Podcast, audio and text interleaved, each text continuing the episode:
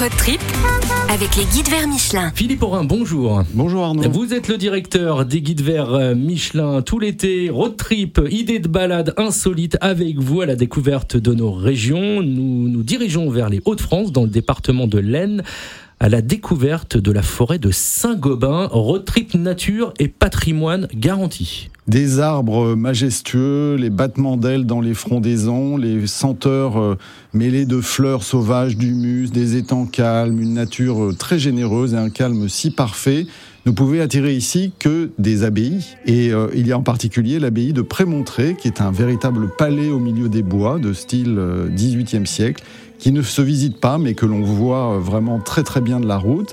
Et également la manufacture royale des glaces de Saint-Gobain, parce que l'industrie verrière utilisait aussi les richesses naturelles en bois. Alors on a l'impression, dans ce que vous nous dites, de retrouver un morceau de notre vieille, très belle France. La vieille, très belle France, avec de belles balades à faire, comme les roches de l'Ermitage, d'où partent des sentiers balisés. Les routes sont très tranquilles et on peut également les parcourir à vélo.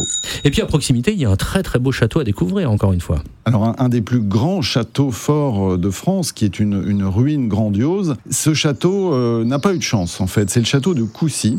Il possédait le plus gros donjon d'Europe, qui faisait plus de 50 mètres de haut, et pendant la Première Guerre mondiale, les Allemands l'ont fait sauter en 1917 à l'aide de 28 tonnes d'explosifs.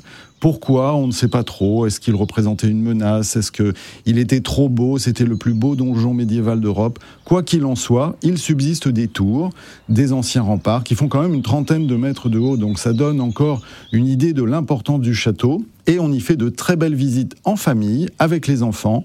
Et on découvre, grâce à des guides passionnants, des lieux assez incroyables, comme par exemple d'immenses caves voûtées. Voilà pour cette idée de balade du côté de la forêt de Saint-Gobain, dans l'Aisne. Nous sommes dans les Hauts-de-France. À découvrir également le château de Coucy. De très belles idées. Merci beaucoup Philippe Orain. Vous êtes le directeur des Guides Verts Michelin. Merci Arnaud. À la semaine prochaine. Road Trip avec les Guides Verts Michelin.